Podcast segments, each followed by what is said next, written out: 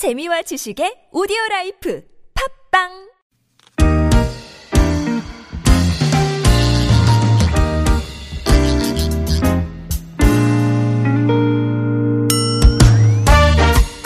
서울 속으로 2부 시작됐습니다. 어, 그동안은 화요일에 진행되던 노무 상담이 오늘부터 이 시간, 목요일 이 시간에 어, 여러분과 함께 합니다. 이원석 노무사와 함께하는 시간입니다. 노무사님 어서 오십시오. 네, 안녕하세요. 조금 어색하진 않으셨어요? 예, 아, 요일만 바뀌었을 뿐인데, 네. 아, 뭔가 새로운 느낌도 들고 좋습니다. 네. 예. 어색함보다는 이제 새롭게 출발하는 느낌을 가져주셔서 네. 더 감사드립니다. 네. 어, 0808번님이 여기는 부천 공장 지역인데요. 일할 때 많습니다. 네. 청년층 얘기를 해서 예. 젊은이들 대기업 뭐 공무원 이런 시험에만 올인하지 말고 예. 힘들더라도 도전 좀 하시면 좋겠습니다. 이쪽에 어, 우리 사회 고질적인 정규직 비정규직 차별 뭐 이런 것부터 좀 빨리 고쳤으면 좋겠고요. 학력과 상관없이 능력 있는 사람들 대우받는 시대가 빨리 오면 좋겠습니다 하셨어요. 앞서 일부 서울역 보기 그 감상을 적어주신 건데 마침 또 예, 노무 관련 상담 시간이기도 하고 자연스럽게 오늘 이어지네요. 네. 예. 서울역 보기 주제가 앞으로 어떤가에 따라서 노무 상담이 굉장히 자연스럽게 예, 1, 2부 거의 구별 없이 지나갈 수도 있겠다는 느낌이 문득 들었습니다.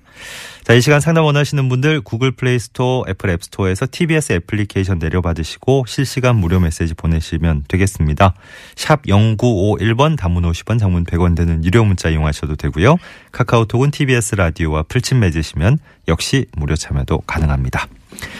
자, 어떤 분 사연부터 볼까요? 음, 노무 상담은 항상 그 기존에 화요일 할 때도 그랬고 오늘 노무 상담이 있습니다 하면 1부 때부터 벌써 많은 분들이 질문을 올려주기 시작하시는데 2035번님 저희 회사는 영업 직원에게 노트북을 지급하고 퇴사할 때 반납하도록 하고 있습니다.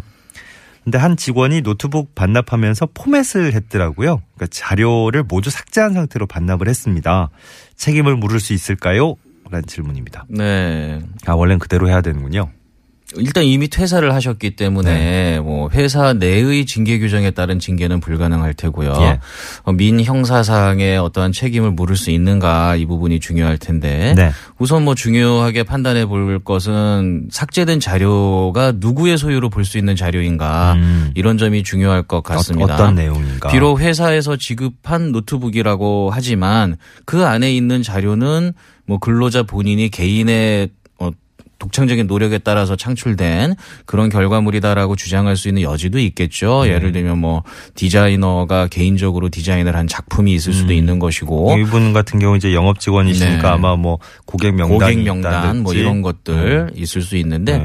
뭐 일반적으로 고객 명단 자체는 개인의 소유로 인정되는 경우는 드물기는 합니다. 예. 어쨌거나 그거를 떠나서 어, 근로자 본인의 소유라고 볼 수 있는 것도 있겠지만 네. 결국 모든 자료가 100% 본인의 소유라고 볼 수 있지 않는 이상은 포맷까지 한 상태로 반납을 한 것에 대해서는 기존의 자료를 손상시킨 부분은 분명히 있는 것 같고요. 음. 그렇다면 민형사상 책임을 물을 소지는 분명히 있을 것 같습니다. 예. 예컨대 형사적으로는 어, 업무 방해죄 성립할 수 있을 것이고요.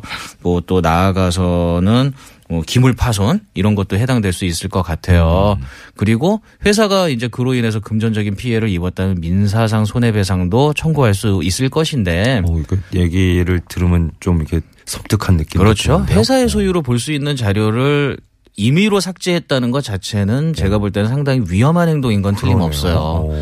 어, 다만 네. 회사 입장에서도 이것을 민형사상 책임을 물어야 되겠다라고 생각하기 전에 음. 이런 갈등이 왜 생겼는지를 한번 일단 생각해보고 네. 어, 분쟁을 사전에 예방할 수 있는 방법을 찾아보는 것도 좋다고 생각합니다. 예컨대 뭐 예. 예, 미리 고지가 됐을까요? 아니면 그냥 뭐 관행상 그대로 반납을 했었는데 네. 퇴사할 때 이분은 모르고 그냥 생각 없이 네. 한걸 수도 있잖아요. 그럴 수도 네. 있을 것 같아요. 예. 어쨌거나 근로자가 왜 이거를 굳이 자기 본인의 자료만 삭제한 정도가 아니라 포맷까지 어, 했을까 그러니까. 이런 걸 생각해 보면 네, 네. 아마 근로자는 본인의 소유로 생각하는 음. 그런 자료가 상당히 많았을 것이에요. 예, 예, 그리고 그 자료를 회사에 넘겨주는 게 음. 어떻게 보면은 자신의 노력으로 얻은 여러 가지 고객 명단이나 이런 것들을 회사가 활용하는 것을 좀 용납하기 어려운 그런 네. 부분들이 있었을 것입니다. 예. 그래서 그것을 회사가 자기가 삭제한다 그래도 임의로 복구해서 사용할 수도 있는 것이기 때문에 음, 음. 어, 이것을 최대한 복구가 어려운 상태로 해서 네. 반납하고 싶다 이런 생각을 했었을 것이고요. 그렇겠죠.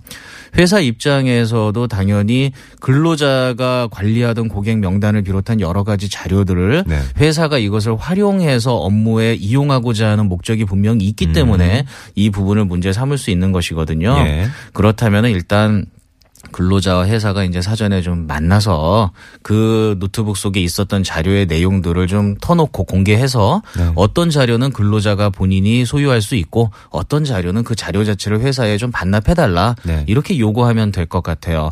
전 제가 생각할 때 어, 이런 경우를 제가 종종 보는데 자료를 삭제하거나 컴퓨터를 포맷하거나 이런 경우에도 예. 대부분의 자료는 근로자가 가지고 있습니다. 음. 자기가 소중하게 여기는 것이고 회사에서 이거를 임의로 활용하는 거를 탐탁치 않게 여기기 때문에 삭제를 한 것이기 때문에 그냥 그냥 자료를 날린 게 아니고 어딘가 백업을 해놨겠죠 그렇죠. 개인적으로. 대부분 본인이 가지고 있기 네. 때문에 민영사상 문제 제기를 하기 전에 꼭 회사 업무에 필요한 자료, 근로자의 음. 소유가 아닌 것이 명백한 자료라면 반납을 요구하는 거이 예. 부분이 가장 중요 하다고 생각합니다. 예. 그 정말 처음에 지적해 주신 대로 맨 처음에 입사할 때 네. 노트북 지급하면서 이건 어떻게 어떻게 나중에 퇴사 때 이렇게 처리해야 된다라는 지침을 명확히 주는 게 좋을 것 같아요. 그렇죠. 예. 명확한 규정을 만들고 반납하기 전에 그 안에 있는 자료 목록이나 그러니까. 이런 것들을 맞아요. 서로 공유하면서 네. 음. 반납해야 될 것과 삭제가 가능한 것을 명확하게 서로 간에 구분하는 게 일단 해야 될 일이 아닌가 그렇게 생각됩니다. 네. 서로 서로 오해나 이런 식의 분쟁을 또 없애는 차원에서라도 네. 3320번님 사연 보기 전에 8900번님부터 네, 이걸 보라고요. 지난 시간에 최저임금 못 미치는 급여의 근로지원금에 대한 얘기를 하셨던 것 같은데 1년에 한 번 받는 근로장려금과는 어떻게 다른가요? 근로자가 언제부터 직접 받을 수 있나요? 어, 여기에 해당된다 그러면 근로자가 바로 알 수 있는 겁니까? 뭐 이런 질문을 하셨습니다. 네. 근로장려금이라는 것은 이제 근로소득이 있는 납세자에게 에, 납부한 세금의 범위 또는 그 이상의 금액을 근로자에게 이 지급해주는 이제 세제 제도입니다. 국세청에서 지원해주는 제도고요. 에, 가장 큰 차이는 근로장려금은 근로자 본인에게 직접 지급을 해준다는 것이죠. 네. 에, 지난 시간에 말씀드렸던 그 고용안정 지원금 같은 경우에는 최저 임금이 많이 인상됨으로써 네. 어, 예년보다 상당히 많이 인상됨으로써 사업주가 그 최저 임금 인상에 대한 부담감이 크기 때문에 네. 그 차액을 예년보다 좀 많이 오른 부분에 해당하는 금액을 사업주에게 지원하는 예. 제도죠. 그래서 가능하면 근로자들의 고용을 안정적으로 유지하도록 하여라라는 이제 취지에서 지원하는 것이고요. 음. 네. 어, 그렇기 때문에 질문에선 근로자가 언제부터 직접 받을 수 있는 건가요? 질문하셨는데 근로자가 직접 받는 것이 아니고 사업주에게 현금 지원하거나 음. 네. 아니면 4대 보험료에서 상계 처리해 주는 음. 것이고요. 어, 해당된다고 하면 근로자가 당연히 알 수는 있습니다. 예. 다만 아직까지 그 요건이나 이런 것들이 사실은 100% 확정되지는 않았기 때문에 음. 어, 지금의 안으로서는 내년 1월 이후에 사업주가 에, 신청을 하게 되면 네. 심사를 거쳐서 음. 근로자의 요건 지난주에 말씀드렸듯이 뭐 임금이 190만 원 미만이라 예, 한다든가 예, 이런 예. 이제 요건들과 사업주가 예를 들어서 이제 소득이 5억 이하라든가 이런 요건들이 있지 않습니까? 음. 네. 그런 것들을 심사해서 해당자에게 해당하는 금액만큼 지원하기 때문에 당연히 본인이 대상이 되는지는 근로자가 알 수 있는데 그건 아마 네. 내년 1월 이후에 알 수 있을 것 같아요. 예. 9113번님은 음, 회사를 2년, 음, 2년 정도 다녔고요. 사장님이 다른 회사를 세운다고 3개월 뒤에 새로 이제 세우는 대로 가고 계약서도 그에 맞게 썼습니다. 어, 근데 그 3개월 쉴 동안 어, 퇴직금이나 실업급여 같은 걸 받을 수 있습니까? 지금 회사는 석 달 뒤에 새롭게 이름도 바뀌고요. 아, 그러니까 지금 다니고 계신 회사를 2년 정도 이제 다니셨는데 잠깐 쉬셔야 되는군요. 네. 그러니까 퇴, 퇴사 처리가 되는 모양인데 그 회사가 석 달 뒤에 다른 회사로 새롭게 론칭한다. 네, 이런 확답을 듣고 지금 그만두시는 모양인데요. 그죠? 네. 지금 일단 말씀 들어보면은 지금 현재 다니고 계신 2년 정도 다니신 회사는 일단 퇴사를 하시게 되는 것 같아요. 그죠? 네. 그리고 이것이 자연스럽게 이제 이직을 하는 것이 아니고 아마도 3개월 정도 퇴사를 했다가 실업 상태로 있다가 새로운 회사에 입사하는 뭐 네. 이런 상황이 아닌가 생각되는데요. 그 사이에 지금 예. 뭐 이- 일하는 곳에 계신 이제 그, 그 회사 계신 사장님은 네. 아, 저희가 이제 다른 회사를 세울 예. 겁니다. 예. 그- 그러면 이제 바로 계신 분들 들어오시면 됩니다. 예. 네. 그렇게 얘기를 하셨나 봐요. 일단 이론상으로는 실업급여를 받을 수 있겠으나 두 가지는 고려하셔야 될 것 같습니다. 네. 어차피 실업급여라는 것은 일시의 현금으로 지급하시는 것이 아니고 구직 활동을 하는 여러 기간 동안에 나누어서 지급을 하는 것이거든요. 예. 그렇기 때문에 그 3개월 동안 실업급여를 나누어서 받는다 하더라도 음. 그 이내 이 실업급여를 받는 기간 도중에 이제 또 새로운 회사에 취업이 될 수도 있는 것이기 때문에 네. 어 이런 경우에는 일단 실업급여를 전액 다 받지는 못할 수도 있죠. 네. 중간에 취업이 되면 물론 조기 재취업 수당이라 그래서 남은 실업급여 일부는 받을 수 있는 여지는 있을 것인데요. 예. 일단은 그 구직 기간이 짧기 때문에 그 부분은 확인해 보셔야 될 것 같고요. 네. 두 번째는 지금 기존의 회사를 폐업하고 3개월 이후에 새로 설립을 하신다고 하셨는데 음. 이것이 그냥 만약에 같은 회사라면 동일한 사업주한테 바로 재취업하는 이런 문제가 되는 거 그렇죠. 아니겠습니까? 네. 그렇다면은 물론 동일 사업주한테 재취업한다고 해서 실업급여를 못 받는다 이런 규정이 있는 것은 물론 음. 아닙니다만 네. 그렇다 하더라도 약간 좀 고의적으로 실업급여를 받기 위해서 일시적으로 퇴사했다 다시 입사하는 이런 오해를 받을 수 있는 소지는 분명히 있어요. 그 실업급여 그 저 지급 전에 또 지급하는 와중에도 네. 어, 꼼꼼하게 조사가 들어가잖아요. 그렇죠. 어차피 지금 9113번님 입장에선 석 달 뒤에 아마 어, 거의 99% 이상 그렇죠. 예, 들어가 저 다시 입사를 하지 않을까 하는 생각을 갖고 계신데 그 와중에 이제 다른 데도 뭐 구직 활동을 위한 노력을 하는 그런 것들이 결과적으로 보면 네. 조사하는 입장에서는 어? 이게 좀 허위로 그냥 어 구직 활동하는 척만 하는 게 아닌가. 그럴 수 있죠. 이런 오해를 불러일으킬 수 있죠. 네, 지금 말씀하셨듯이 실업급여를 받으려면은 일정 기간 동안 구직 활동을 해야 되는데 만약에 3개월 후에 다른 회사로 입사할 것이 확정돼 있다면 그 구직 활동 자체가 허위일 수도 있는 것이거든요. 음. 네네. 그렇기 때문에 어, 질문 주신 분께는 이렇게 말씀드리고 싶어요. 만약 3개월 이후에 그 회사로 다시 다니게 될 것이 100% 확실한 상황이다. 음. 이런 상황이라면은 실업급여는 어, 대상이 아니라고 보시는 게 맞다. 네. 이렇게 말씀드릴 수 있고요. 예. 만약에 3개월 이후에 그 회사에 복직할지가 미정인 상태다. 네. 그래서 계속 다른 회사나 이런 걸 알아보면서 구직 활동을 하고자 한다. 예. 라고 한다면 실업급여를 신청하실 수도 있을 것 같아요. 예. 8099번님은 제가 평일 낮 시간에 어 회사를 다니고 있는데 1년 7개월째 다니고 있습니다. 그런데 저녁에 다른 데서 또 아르바이트를 해요. 저녁에 일하는 곳은 이제 한 달이 다 돼갑니다. 음, 투잡 쪽이시군요. 예. 두 군데 다 4대 보험에 가입이 됐는데 혹시라도 이 부분에 문제가 될 수 있는 게 있을까 싶어서 궁금해서 사연 올립니다. 그러니까 4대 보험이 어, 두 군데 다 가입돼, 이중 가입돼 있다. 네. 예, 문제가 없는지 물어보셨어요. 일단은 뭐 회사에서 그것을 반대하는 것이 아니라면은 이중 취업은 가능한 것이고요. 4대 보험도 이중 가입은 가능합니다. 네. 에, 다만 이제 몇 가지 그 각 보험의 종류마다 약간의 제한 사항은 있습니다. 음. 건강보험 같은 경우에는 당연히 이중 가입이 됩니다. 예. 양쪽 다 보험료를 납부하도록 되어 있고요. 소득에 비례해서 에, 고용보험 같은 경우 에는 이중 가입이 안 됩니다. 그래서 어, 가입 신고를 하게 되면은 먼저 가입한 곳이 유지되던가 예. 아니면은 월평균 보수가 많은 쪽으로 이동이 되게 돼 있어요. 음. 네, 네.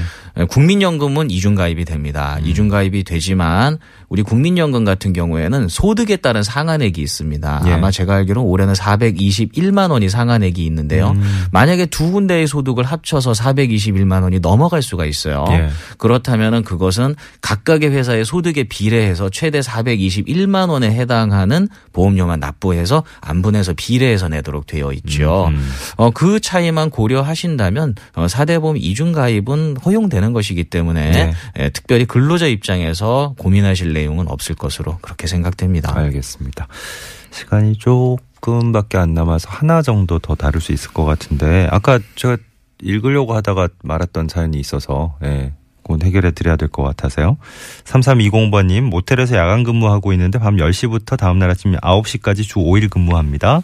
야간에 3시간을 휴게 시간으로 쳐서 하루 8시간 정도를 최저임금으로 해서 받고 있어요. 근데 밤에는 앉아만 있다가 계산할 때 가끔 일어난다고 휴게 시간을 4시간으로 늘리자 그럽니다. 이게 정당한 건지요? 그리고 주휴수당도 못 받고 있는데 몇 시간 받을 수 있습니까? 하셨네요. 네. 일단은 지금 야간에 근무하는 시간 중에 휴게 시간을 임의로 3시간으로 잡았고 그 3시간을 늘리자고 하는 것인데요. 네. 일단 유기 시간을 3시간으로 가정한 것 자체가 제가 볼 때는 일단 문제의 소지는 분명히 있습니다. 예. 왜냐하면 야간에 자유롭게 휴식을 취할 수 있다면 모르겠으나 음. 지금 제가 업무 내용을 들어보면은 앉아 계시면서 손님이 언제라도 올 수 있는 상황이기 때문에 항상 긴장 상태로 대기하셔야 되는 상황이 아닌가 생각돼요. 네. 그렇다면은 3시간의 휴게 시간을 정한 것도 문제의 소지는 있고요. 다만 접객업이기 때문에 근로자 대표와 합의가 있는 경우에는 일정 시간을 휴게 시간을 부여한 것으로 가정해서 예. 변형적으로는 부여할 수 있습니다. 그렇기 때문에 일단 근로자 대표와 서면 합의가 있는지를 확인해 봐야 되고요. 네. 그거를 그- 사용자가 임의로 늘린다. 이것은 당연히 안 되는 것입니다. 물론 근로자와 합의가 있어서 근로자 스스로가 어 내가 하루에 4시간은 좀 휴게 시간 갖는 것 같으니까 내가 그 부분은 인정하겠어라고 할 수는 있어요. 하지만 그것은 근로자가 인정하지 않는 상태에서 아 어차피 4시간은 쉬지 않느냐. 그러니까 휴게 시간 1시간 늘리겠다고 1시간분의 임금을 적게 주는 건 그거는 임의로 할 수는 없는 것입니다. 예. 그러니까 서면 합의를 반드시 거쳐야 하는 것이라는 거를 알아두셔야 되고요. 어, 그래서 근로자가 반대한다면 그거는 할 수 없다. 이렇게 단정적으로 말씀드릴 수 있습니다. 그리고 주유수당. 주유수당을 말씀하셨는데 지금 현재는 하루에 8시간 분을 임금을 받고 계시기 때문에 주유수당을 만약에 전혀 받지 못하고 계신다면은 8시간 분의 주유수당을 받으시면 되고요. 앞으로도 그것은 마찬가지고요. 다만 지금 아까 앞에 말씀하신 내용 하루에 7시간을 근무하는 걸로 휴게 시간이 늘어나서 그렇게 이제 변경이 된다면 합의하에 변경이 된다면 주유수당도 거기에 따라서 7시간으로 변경돼서 지급을 받으시게 되는 거니까 예. 휴게 시간 1시간 늘리는 건 근로자한테 상당히 많은 손해가 발생하는 것이죠. 그렇기 때문에 잘 고려해서 사용자와 합의를 하시는 게 마땅할 것 같습니다. 알겠습니다. 화요일에서 목요일로 바뀌셨을 뿐인데 오늘따라 굉장히 달려주신 것 같은 느낌이. 네, 좀 열심히 한 것 같은 느낌이 드네요. 아, 시간에 왠지 저희가 많이 쫓기고 있는 것 같은 느낌이 들었네요. 오늘도 노무 상담 예, 걸어다니는 노동백과 예, 걸어다니는 노동법 사전 예, 이원성 노무사와 함께한 시간이었습니다. 감사했습니다. 네, 감사합니다. 평소에 고용노동부 1350번 전화 120번을 통해서 각 자치구별 시민 명예노동 옴부즈만 제도 이용하셔도 좋겠습니다. 11시 53분 서울시내 교통 상황입니다. 박선영 리포터.